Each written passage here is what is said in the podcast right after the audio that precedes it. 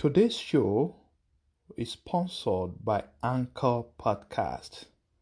If you haven't heard about Anchor, it's the easiest way to make a podcast. And do you know why? The first reason it's it's free. And number two, they have different tools that allow you to record and edit your podcast right from your phone. Anchor will distribute your podcast for you so you don't have to create a profile on Spotify, Apple. All you need to do is record your program on your computer or your phone, and Anchor will do the rest. You can make money from your podcast with no minimum audience. Try Anchor today. It's free and it's everything you need to start creating your podcast. Hello, everyone. Welcome to episode 45 of the Winners Ways podcast. We have a guest on the show today. I'm excited and grateful to have this guest join me today.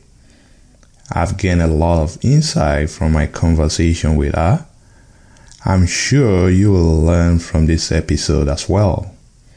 I'm thrilled to welcome Lauryn Williams on Winners Ways podcast. In case you don't know her, Lauryn is an American sprinter and a bobsledder, a four time Olympian. She's a dynamic speaker and a presenter who is passionate about motivating others. She's a financial coach, a CPA. She is someone that wants people to have success managing and organizing their personal finances. And that's why we are having her on the show today to listen and learn from her so that we can all win with our money. So, episode 45 of the Winners Ways podcast is about winning with your money.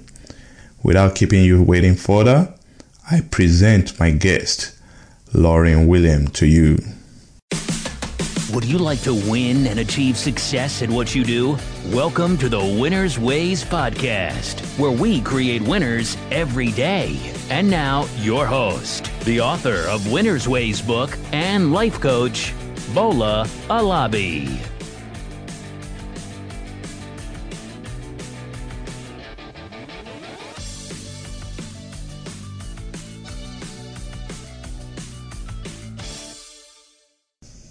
Yes, good morning. Thank you so much for having me on the show. So, I am a certified financial planner. That means that I have gone through an exam experience. Um, I've signed a code of ethics, and also um, I have done, there's four E's of the financial planning. Well, I can't remember the fourth at the moment.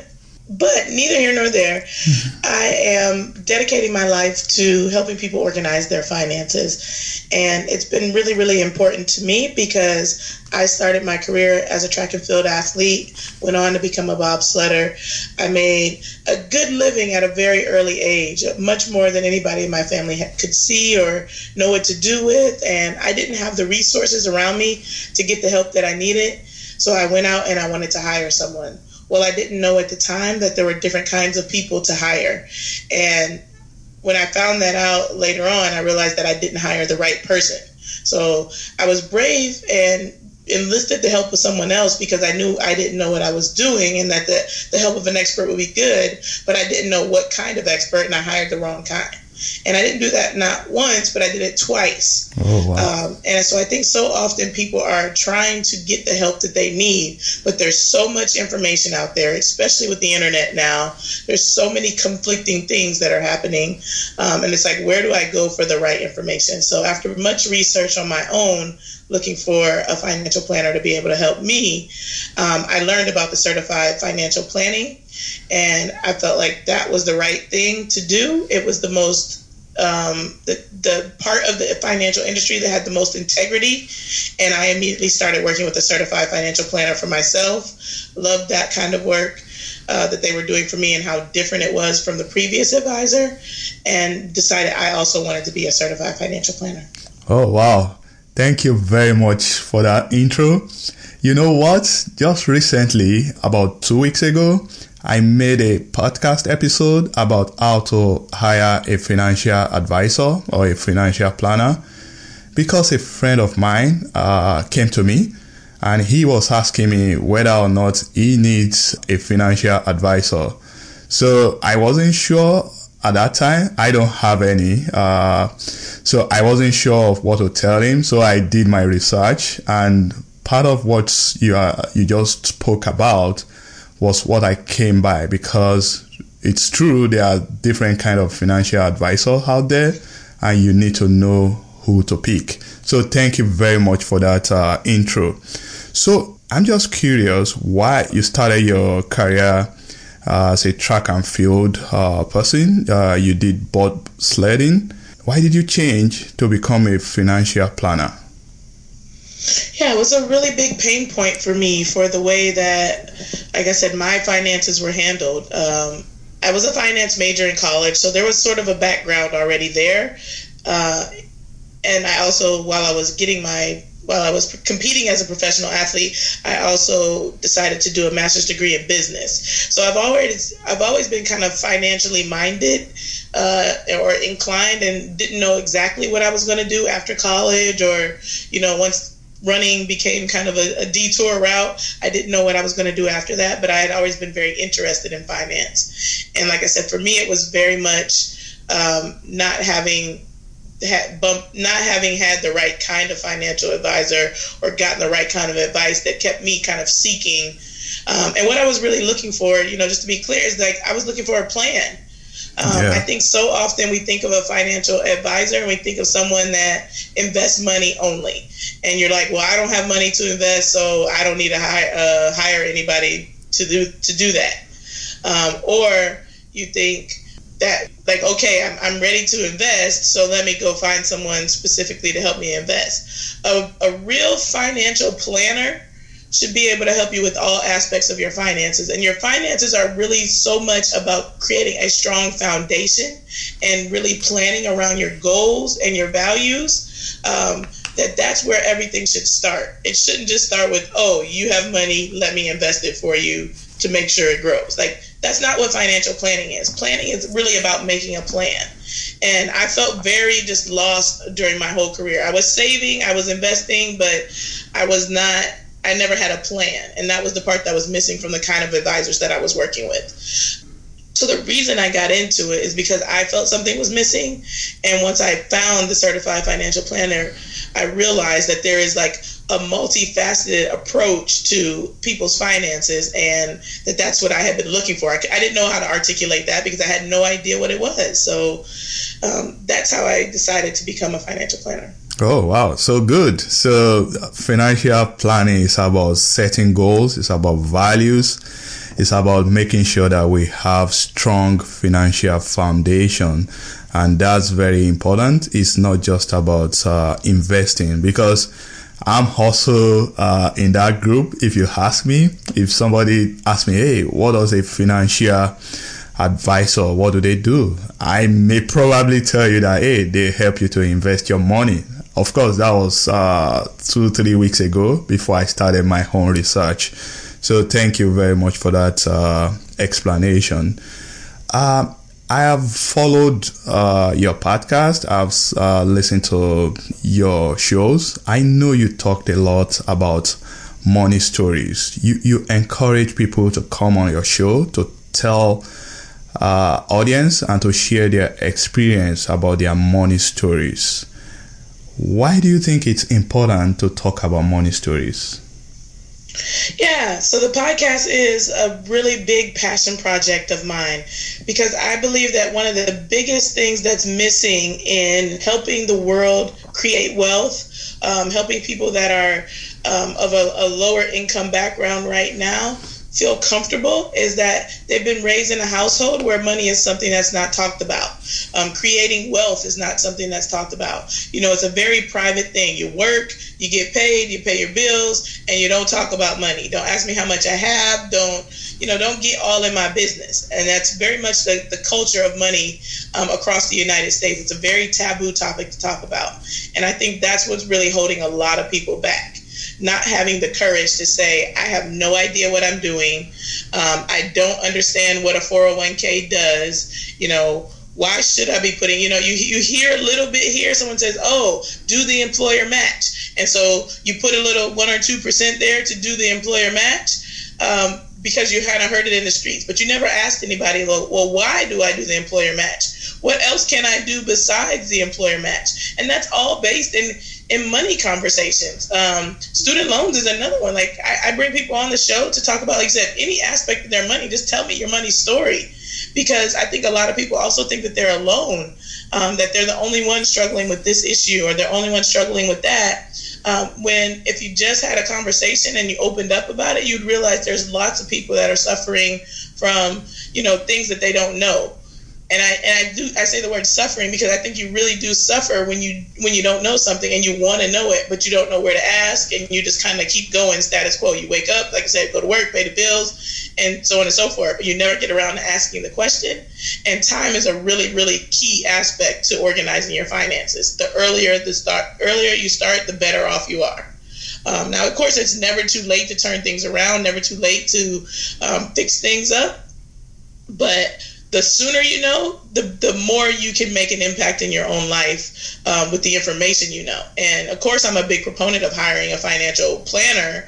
Um, but the reason the podcast exists because if you simply have a conversation with your friend, your your parent, um, your children, those conversations can avo- help somebody avoid making a mistake. And so the first thing that people need to do is start talking.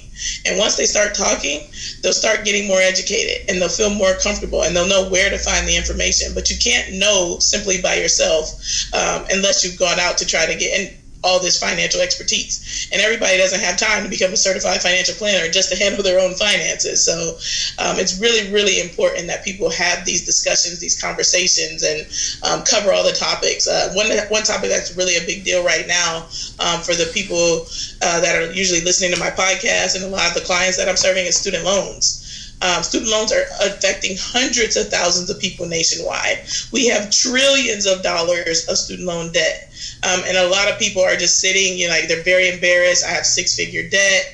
Um, I'm never, how did I, how was I so stupid to get this debt? I'm never going to be able to get out of it. No one's going to want to marry me. You know, this is the kind of stuff that I'm talking about with clients. And um, they have to get over that in order to even pick up the phone and tell me how much debt they have. There are so many strategies to handle student loan debt. You can save and invest and have student loan debt. You can buy a house and have student loan debt. Um, there are so many things that you can do despite having student loan debt, but people can't see past that debt and they can't see past the shame of that debt. And they're just sitting there letting their finances become more and more broken every day because they won't have the discussion. So that's the premise of the podcast. Let's have some discussions. Let's find out what people's pain points are, and people can point other people in the right direction.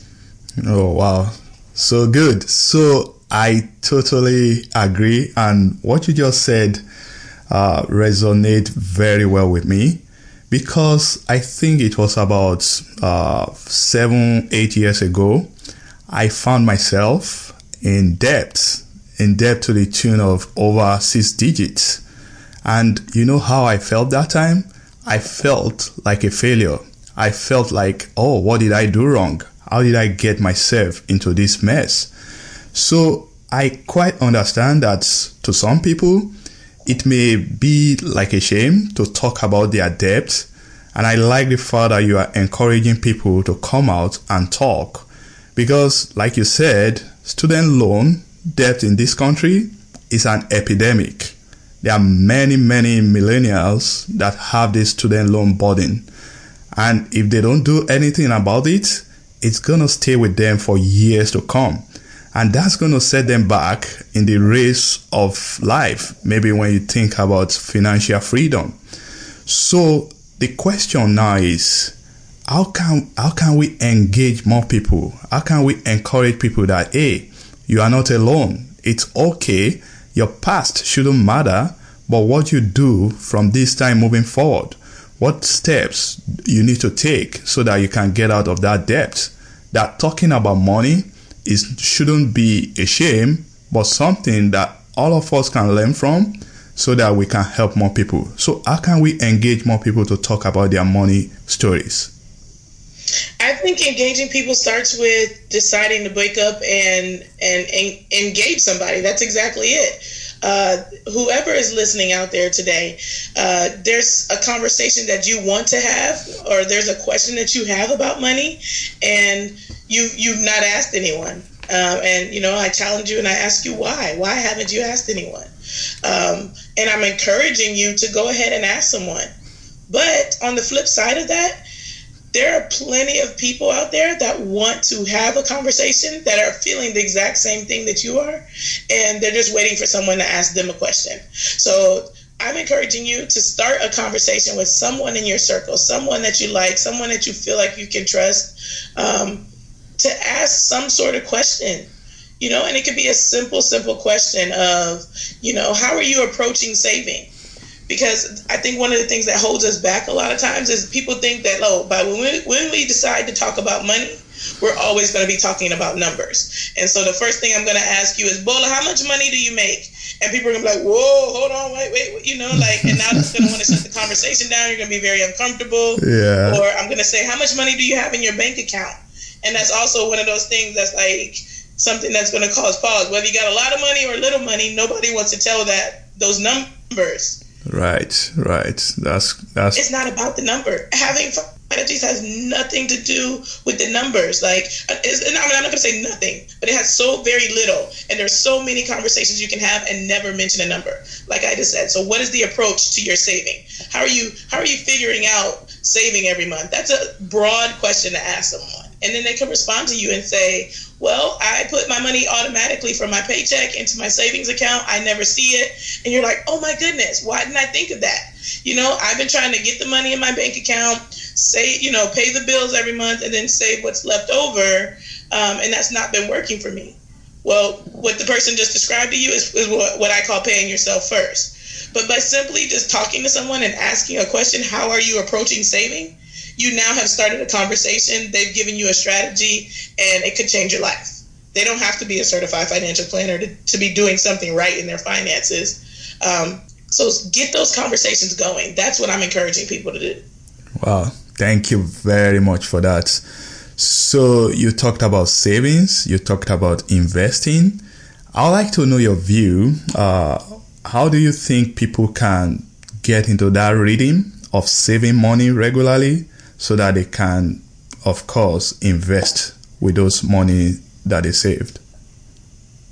Yeah, I think that's a really good question, and, and it goes back kind of, you know, it was a good segue because that's that's pretty much what I believe. What I was just describing as a, a example of how to talk to someone, it is to automate your savings.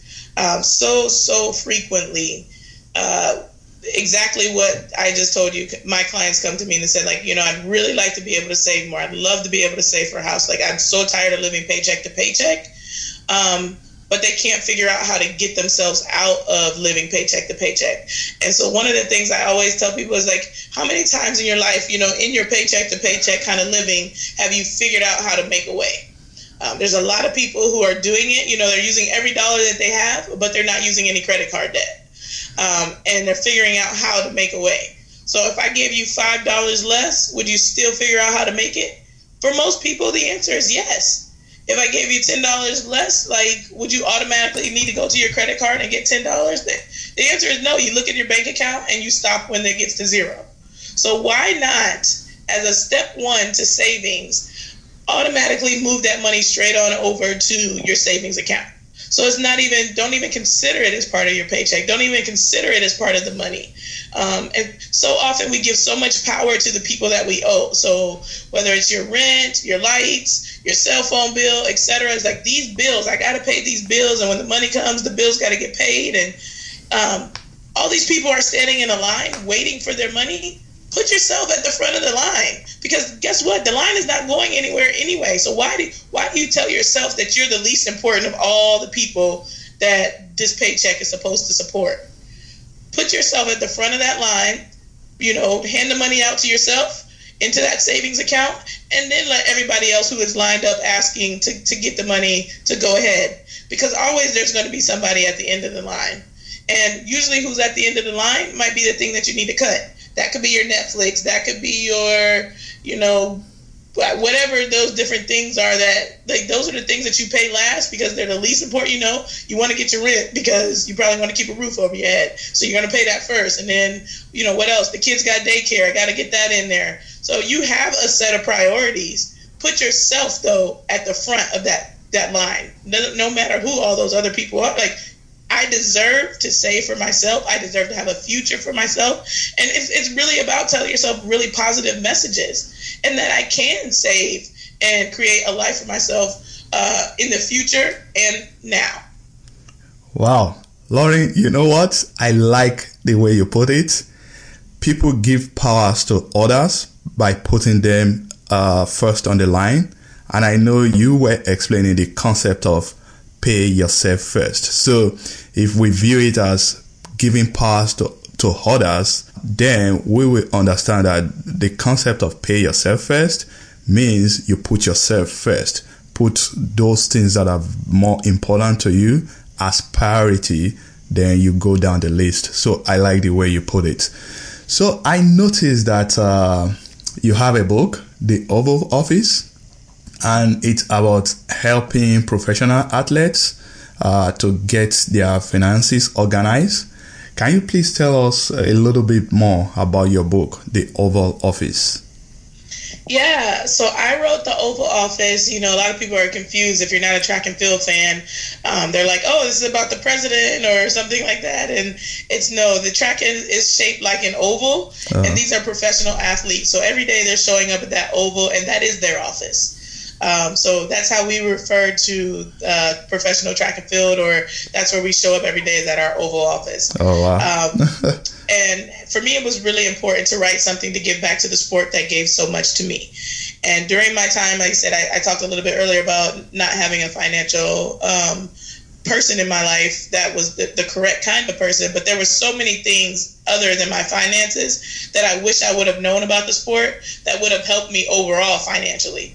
Um, so um, how to hire an agent, what questions to ask, how to negotiate that contract because the agent always comes and they tell you, oh, my minimum is 15 or 20 percent, but you don't even realize that you know you're coming out of college mostly when when you become a professional track and field athlete or professional football player for or any professional sport at that point, um, and you're really not sure from a business standpoint because you've been kind of you know living under the you're new to being a, a, a, adult and new to being a professional. So you don't know all the rules of engagement and how to negotiate and, and all these different things. So i talk about it said knowing that these people work for you that they're a part of your team that they're there for your support but they should not be enabling you um, so often i hear people say you don't worry about anything you just go run um, and it, it causes the athlete to be ignorant and at the time that you know things are not going right, they have no control over their finances. They don't understand how they work because somebody's been handling everything for them.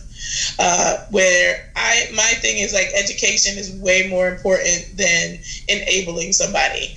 Um, it's really important that you know and you understand. It's okay to delegate some things to people. That's why you have a team, but you need to have an idea of what's going on. And so I really really stress that in the book we also talk about branding, you know, what it's like to travel abroad, uh, hiring a coach, having your training group, all sorts of different things are covered in the book. You know, mental, um, you know, training, what what to think about for life after sport, which is a really hard thing to do when you're just entering a sport. But it's very, very, very important to consider. You know, what kind of life am I trying to create, and you know, what am I going to do with the time that I'm here to one make an impact on not just myself and my, my pocketbook, but also on others. And then what kind of life am I trying to create for myself in the future with the earnings that I'm getting right now? So um, I cover all those things in the book. And like I said, it's very, very important to me because I didn't have that guide. I didn't have that resource available to me. And I think that it's something that could really help people do better and be better. Thank you. I think that book, The Oval Office, is a great way of giving back uh, to your uh, colleagues or to to your career uh, field because I've read too many stories about young athletes that maybe in their 20s they found themselves in so much money. But maybe in their 30s they went broke because they were unable to manage their money. So i think this is going to impact so many people. And hey thank you very much for writing that book. And i think it's beyond just athletes. Anyone that want to learn about branding anyone that want to learn about how to manage success in life should definitely get that book the oval office. I saw it. It's available on amazon. So please go to amazon the oval office by lauryn williams uh, so that you can learn how to manage and get your financial life organized. So uh, lauryn can you please talk about your best money lesson my best money lesson. I think we've talked about my best money lesson. Um, it's saving, right. and I'll, I'll, say it a little differently. Like you said, the, the the principle I believe on how to save is what I've discussed already. Yeah. But I think so often. Uh, people who have not had very much interaction with financial professionals or um, don't have a clear plan for themselves um, try to skip over when they decide to get things together. They try to skip over um, the, the saving part of it and go straight to the investing part. They try to find five or ten dollars and just you know I got to buy a stock and I don't know which stock to buy, but I heard on the news Apple's doing really good, and and you just go jump right in and you're trying to get one stock at a time or something like that. Um, whereas I think the thing that's really really important is that saving and investing are kind of one and the same. So the the thing though you need to be focused on more than the investing is the saving so, first step is get some money in the bank. If you don't have money um, in case of emergency, then you don't have enough to be investing outside or you know doing other things. You should only be doing your trying to get your emergency savings correct. And then if your employer, like you said, if you have a retirement plan at your employer, you can do whatever the employer matches because you never want to leave free money on the table. So if it's two or three percent, put that into your 401k or 403b or whatever is available to you. Get your match. Um, but other than that, you need to be working on your emergency fund. So that's step one for your savings. Once you have your emergency fund, which I believe should be three to six months of income, mm-hmm. quite different than what you would hear on the, the internet. They say three to six months of expenses. I think three to six months of income of take home pay mm-hmm. is is more important because that allows you to have a, a, bigger runway if something was to happen, but it also allows you to keep your life a little bit more in order if something you know was to jump uh, something was to happen. So, as an example, um, let's say you got three months of income set aside, and you know you, you lose your job. So now you've got three months to, you know, look for other work. But you had kids and they were in softball and volleyball or baseball, whatever. They were in activities if you only had three months of expenses saved, you would have three months of lights, gas, water, you know, food, and that's it. So as soon as you lost that job, you would only be able to pay the bills, and you would have to cut out anything that's fun. Um, whereas if you had three months of income saved, you would be able to say, "Oh, okay, I don't have to take little Billy or Jane um, out of volleyball or softball because of course it's going to be a very stressful thing when you lose your job but what do you want to do? You want to keep things as consistent as possible as low stress as possible. So now you've allowed your kids to stay three more months in their their programs which does not disrupt their life um, which also you know creates less stress for you. So that's why it's important to have a runway of income instead of expenses. So once you get past the three months of income then you've got more money. So next thing you need to do is kick up your retirement savings. Two to three percent or whatever the employers are offering you, even if it's six percent, is not going to be enough for you to retire. So you think about six percent. You have hundred percent of income, right? There's a, salary you're offered. Right. You're putting six percent away. That means the other ninety-four percent is being spent. So if you spend ninety-four and you're saving six, how is six going to turn into enough that you can live off of, you know, the same 94%. that means right. your living expenses are way higher than your your saving ratio. Right. And so investing the way it works and the way it kicks in and it helps you is like you're right i don't need to be saving 94% of my money or 50-50 in some way that people think about it like oh you're telling me lauryn i can only live off of 50% because i got to put the other 50% away so that i could live one year off of that and it's like no no no that's where investing comes into play and that's where the power of compounding interest is but the number as a benchmark is usually around 20% you don't need to save 50%, but you do need to be saving 20% of your income if you want that money to grow in a way that's going to allow you to live the life you want in retirement. Wow. So if you're saving 2 or 3% now, your next goal is to get to 20%. Um, and once you get to 20% of savings and you still like have money left over, then you can start looking at other investment options. But your retirement account, so often people try to make it complicated. Your retirement account is an investment vehicle. Um, and it doesn't require a financial planner. It doesn't require um, you knowing a lot about the market. It requires you being able to pick from the things they gave you in your in your account. Um, I mean, now, there is ways to optimize that, but step one is getting the money in there and getting it invested in something. Uh, you don't need all these fancy things and courses and yeah, you don't have to like stress yourself out that you don't understand investing. Get the money into the retirement account and you will be investing and you will be saving. And just think of it as saving. How much more can I save? And a lot of people don't know this, but one of the things is that $19,000 is the amount you can put in your retirement account. Yeah. So when I ask people how much you're putting in your retirement account, they usually say, I don't know. They say, I'm doing 2%, I'm doing the employer match. Uh, but it's really hard for them to figure out like how much they're saving on an annual basis. You need to be really intentional about trying to get to either 20% of your income or $19,000, which is the maximum. Wow. That's very good. So you've shared your best money lesson and I truly picked up a lot of things from what you said. But one very important one was that before now, I've been planning that a emergency fund should be based on three to six months of expenses. But I like the way you explain it that it should be three to six months of income. It's very reasonable. Thank you very much for that information. Uh, so now we know your best lesson. Can we know your worst money mistake so far?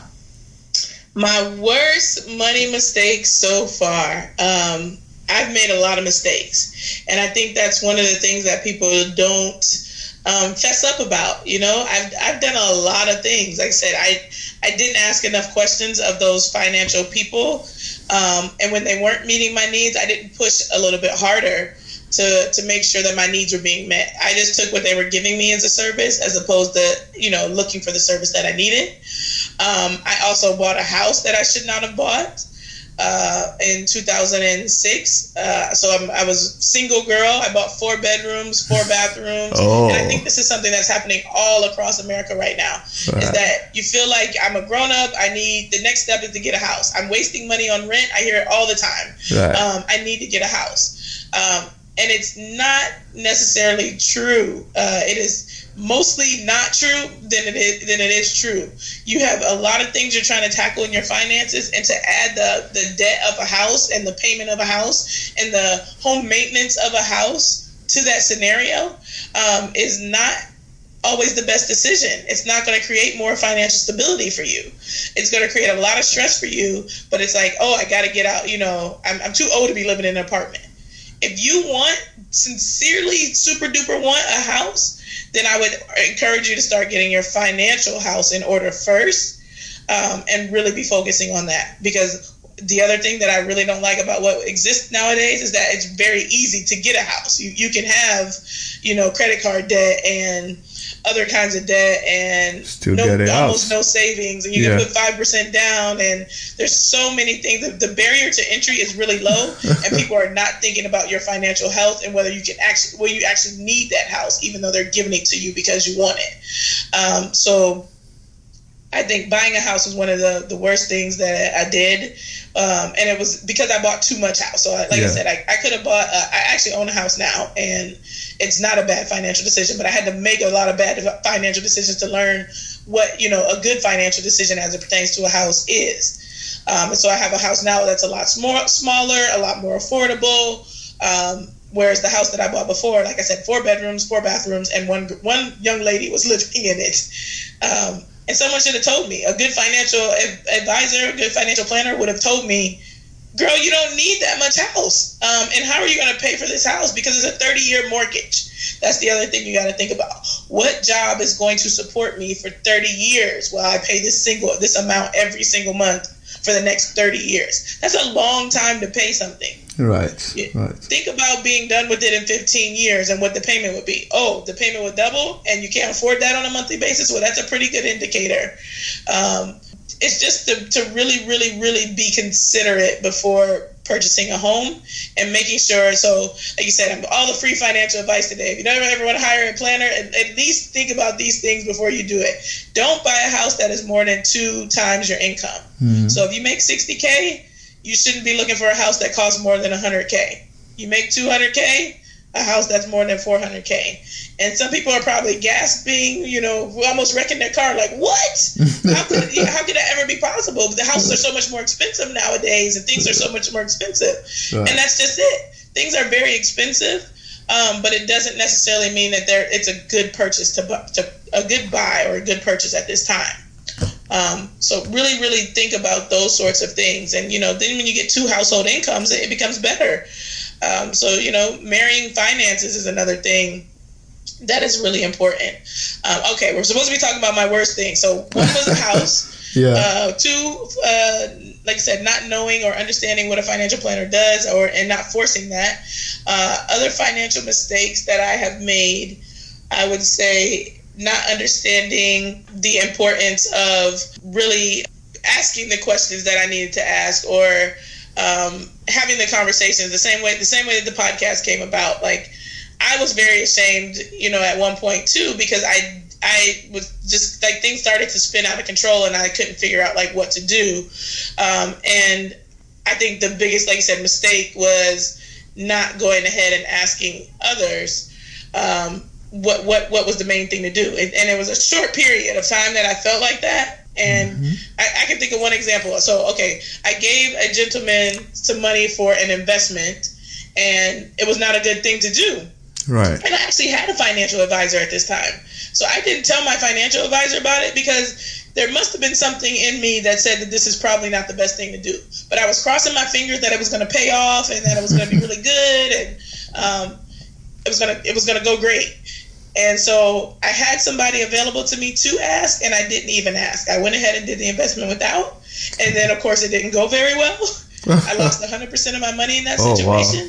Wow. Wow. So then I was very ashamed, and I didn't want to tell the advisor what I did. Mm-hmm. So, you know, like I said, I know I didn't hire the right kinds of advisors, but I'd be wrong to say that I didn't make any mistakes, even when I had someone in my life that could have helped me. Wow. So don't ignore the resources. Yes, would be the advice there. And it was very, very bad for me to, you know, have resources available to me, but let shame take over um, and me not actually open my mouth and use the resources that were around me. Wow, that's packed. So you've said it all. Uh, we all should just try as much as possible to learn as much as we can and uh, we learn from all these mistakes. And that's why um, i ask my guests to share their uh, mistakes so that uh, my audience can learn from them. Hey lauryn we are almost coming to the end of this uh, interview. I listened to your one of your podcast episode where you shared your money memoir. You talked about your upbringing your childhood your growing up days I'm particularly fascinated by your milkman story because that story resonated very well with me. I want to ask you what role did your background, you know, growing up uh, in Pennsylvania, what role did it play in you being a competitive athlete? How did that shape your experience as a whole? Um, I would say that so much of the things that we experience um, during childhood shape the decisions and um, the person that we become as, a, as an adult. And as an adult, we live a lot in the right here, right now. Um, but one of the things we can do to, to be better individuals is to circle back to our past, spend a little bit of time there, unpacking, you know, what money messages did we get? Uh, what kind of different uh, tra- traumatic events happened? You know, what things were wonderful about our lives that gave us such optimism? Uh, but circling back to your childhood is such an important part of uh, understanding who you are and, and managing your current personality and making sure that you can be your best you. Um, that I, I think that it's something that I would encourage everybody to do. And for me, it definitely very much shaped who I am today. That small town upbringing, you know, I, I was in Detroit for a while, I was in big city life, and, you know, the things that helped me adapt and, and feel comfortable in big city life uh, and then switching over to small town upbringing and kind of coming from a home where my mom says we put the fun in dysfunctional. So I have five sisters, two brothers, but uh, we don't all share the same mom and dad. And uh, despite that, we we're raised to just say five sisters, two brothers. We don't usually explain that to people. Yeah. Um, and so those little things, all of those things about my childhood, about my upbringing, um, are things that have gone have come to shape me today, and I think that they have made me the woman that I am. They have made me as well rounded as I am because I've experienced so many different things and I've overcome so many different things. Um, so I would say it very, very much played a role into uh, who I decided to become today. Thank you.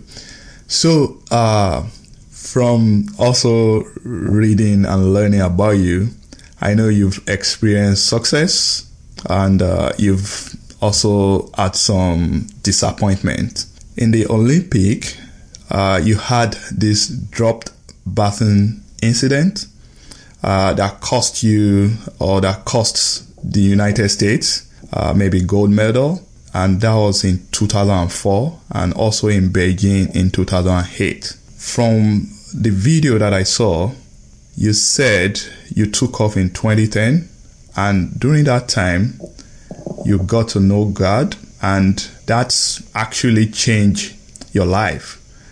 Can you just tell us briefly about that dropped baton incident and how knowing God influenced your life now? So there's been, you know, many um, introductions to God in my life. You know, from a very early age, there was a lot of my grandmother was really big on church, and then at one point, my dad became really big in church. Um, and so, God has been introduced to me, and He's never been a stranger. But one of the things that I think is really important is to find your own journey. And so, you know, people can tell you, people can kind of lead you, or they can guide you in a certain direction, but you've got to do the soul searching. You've got to do um, the the reflecting, and you've got to decide, you know, who God is to you, um, and how you want uh, Him to be a part of your life. And I think that. Uh, there's been a series of events where you know I turn to God, I turn away, I turn to God, I turn away, um, and that was one of the events where I realized that. Um, I'll, I'll, even say just like my dad, he was basically saying like these these events don't make you. These are not the things that you know you're not the sum of whatever has happened uh, one day on the track. And so to really be able to lean on god and understand that this is all about a bigger picture um, that you know like it's it's not you know even right now we're recording a podcast like this is one moment of time in our life uh, if i totally said all the wrong stuff today I could, you know, get into bed and cry and say, I, you know, I don't want to live anymore, or I could be like, gosh, I did a terrible job, um, but you know, that's going to help me improve for the next time. And so I think drawing on God and and helping having him to help me look at the bigger picture of things has been a really really important part of my life um, to be able to circle back have a relationship and just always be kind of like thinking about like what is the bigger picture um, what is my bigger purpose? What is my mission, even so much? Um, because I, I, another thing too is that as I've gotten older, you know, as an athlete, I've been very goal oriented, and now I'm switching kind of mindset to, you know, you can set a goal, achieve a goal, set a goal, achieve the goal. But what is the bigger picture? What is the mission? So now I'm more mission oriented than I am goal oriented. Um, so that's been a really, really important thing is to just consider God as it pertains to my purpose and my mission. Wow.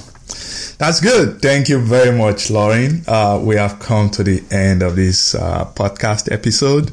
I so much appreciate your time. I know my audience are gonna learn a lot from this podcast episode as well.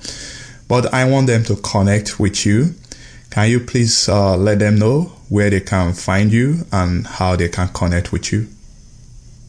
Yes, certainly. So you guys can find me on all sorts of different platforms from social media, Twitter. You can find me on Worth Winning or at Lauryn C. Williams. Um, Instagram, I'm Worth Winning, and then also at Lauryn C. Williams. My website is worth-winning.com. And then my personal website for, like you said, Olympic stuff is lauryn-williams.com. So uh, you simply put in my name or Worth Winning somewhere on the internet, and you should be able to find me relatively easily. Thank you. So, indeed, it is worth winning. Thank you very much for that time. This episode of Winner's Ways podcast has come to a close. We hope you enjoy and learn something from today's show. We want you to win and excel in all areas of your life, and we regularly explore and share information with our listeners to empower them to win. Be sure to subscribe to our podcast for more tips and strategies to help you find the success that you've always dreamt of. And don't forget to rate and review so that we can continue to bring you more podcast episodes to empower you. We will love to have you again next week. Now, keep winning.